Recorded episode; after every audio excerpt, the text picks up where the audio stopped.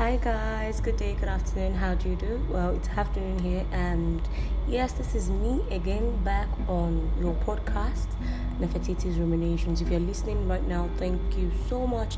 I really do appreciate you. Now, today, basically, as a creative, I'm going to be talking about things that affect fellow creatives and how you can get over it. Now, it happens to me sometimes. That's why I've not been able to, you know, create a podcast in about three days.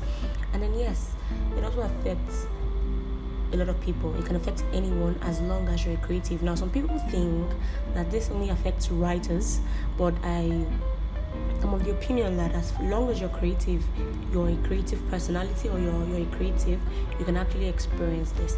Now, yes, I keep referring to us this. Well, what exactly we're talking about is the creative block. Now, a creative block can happen when maybe a creative experiences a form of um, discoordination.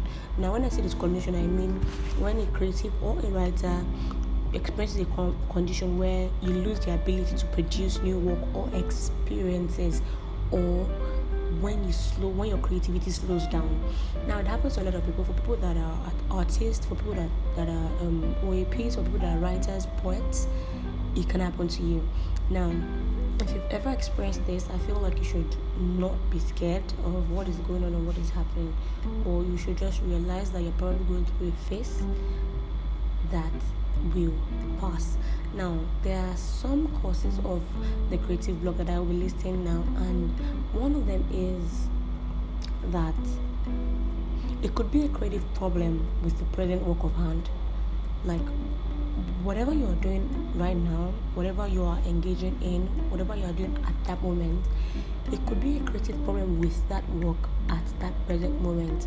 For instance, you're you're writing a, a novel and then you you tangle your stories. When you tangle your stories, you can lose your train of thought and then get mixed up and you'll not be able to continue your stories. If you're a graphic designer, if you don't get a clear picture of what you want to do in your head before you proceed to start designing, then you could actually experience a creative block whereby in between in, in, in the middle of designing what you're about to design, you pause, stop because you can't seem to put your picture together and that is a problem for you. Now Another cause of the creative block could be unfamiliar work or terrain. Now, for instance, um, I, I I talk and I do it as not just an hobby but a profession. I studied it in school, but after school, I diverted from broadcasting to advertising. Now, in the process of doing this, for the first few months, I experienced a blockage in the sense that I could not go forward because I was in an unfamiliar work terrain. I was just getting to know things, getting to know how it works in that terrain. Because of that, because I lacked the know how, I could not work for a while. Now, this happens to people maybe, just maybe you're a writer, maybe you are you're very good with prose, and then somebody tells you, Oh, we want drama and then you're like, oh, okay, I'm going to take it on. I think I should be able to do it. Now, the narration of drama is quite different from prose, and if you do not understand this, you can get fixated on the spot. Another thing is lack of inspiration. Now, a lot of times, creatives are inspired by one thing or the other. Now, for every creative job you embark on, there's something that must have inspired it. Either you get the brief, or either you talk to somebody about something, and then you decide, oh, this looks worth emulating, what creating, and then you decide to create it. But along the line, you lose it. Now, if you lose inspiration, if you don't, if you are not in constant tune with your inspiration, then you can experience creative blocks. Another thing is distractions. Now, for a creative, it is good that whenever you, you want to work, you should be in a serene atmosphere or better still, an atmosphere that is most comfortable for mm. your brain to function properly in. Now, people are different now, and you need to learn of your own difference to be able to distinguish how best you can work. For instance, I like to read, and when I read, I like to hear things in the background. I like the swooshing of the fan. I like people moving. I like to hear some things, not so noisy, but at least I can hear them However, there are people that cannot even function in this kind of environment at all, meaning that they like serene and super quiet atmospheres to work. Now, you just need to get to know which works best for you, and yes, do what works best for you. Now, there's emotional imbalance or pressure. Now, when I talk about emotional imbalance or pressure, what I mean is for instance, you are right at that moment you are not emotionally balanced, you are going through a lot of emotional turmoil, and as such, you cannot deliver at that moment. It could lead to you experiencing creative blocks. Now, what of pressure? Now, when you're pressured by the work, pressured by yourself. Sometimes our brain, our brain plays um, um, tricks on us.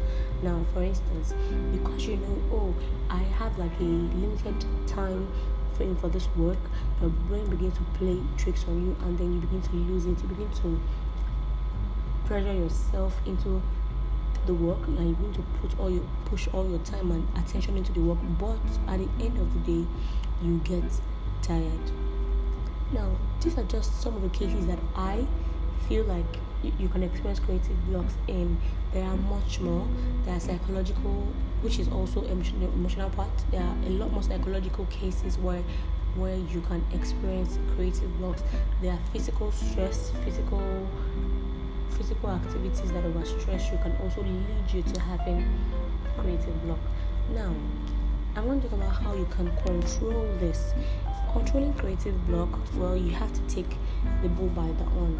First off, you could talk to people. Now, talking to people is a way to, you know, pick on their brain, collect ideas, put it together, pick the ones you feel it um, it's in line with your creative work, and then discard the ones that is not. And by this, you get to hear different opinions from different people, things that might, you might not even have thought about before. The second is relax in between work. Now, a lot of people, in in order to beat a deadline, they want to they jump pack their work together. They want to put everything together. I want to do everything within a short frame of time, of which this is taking a toll on your brain. So you have to relax in between work.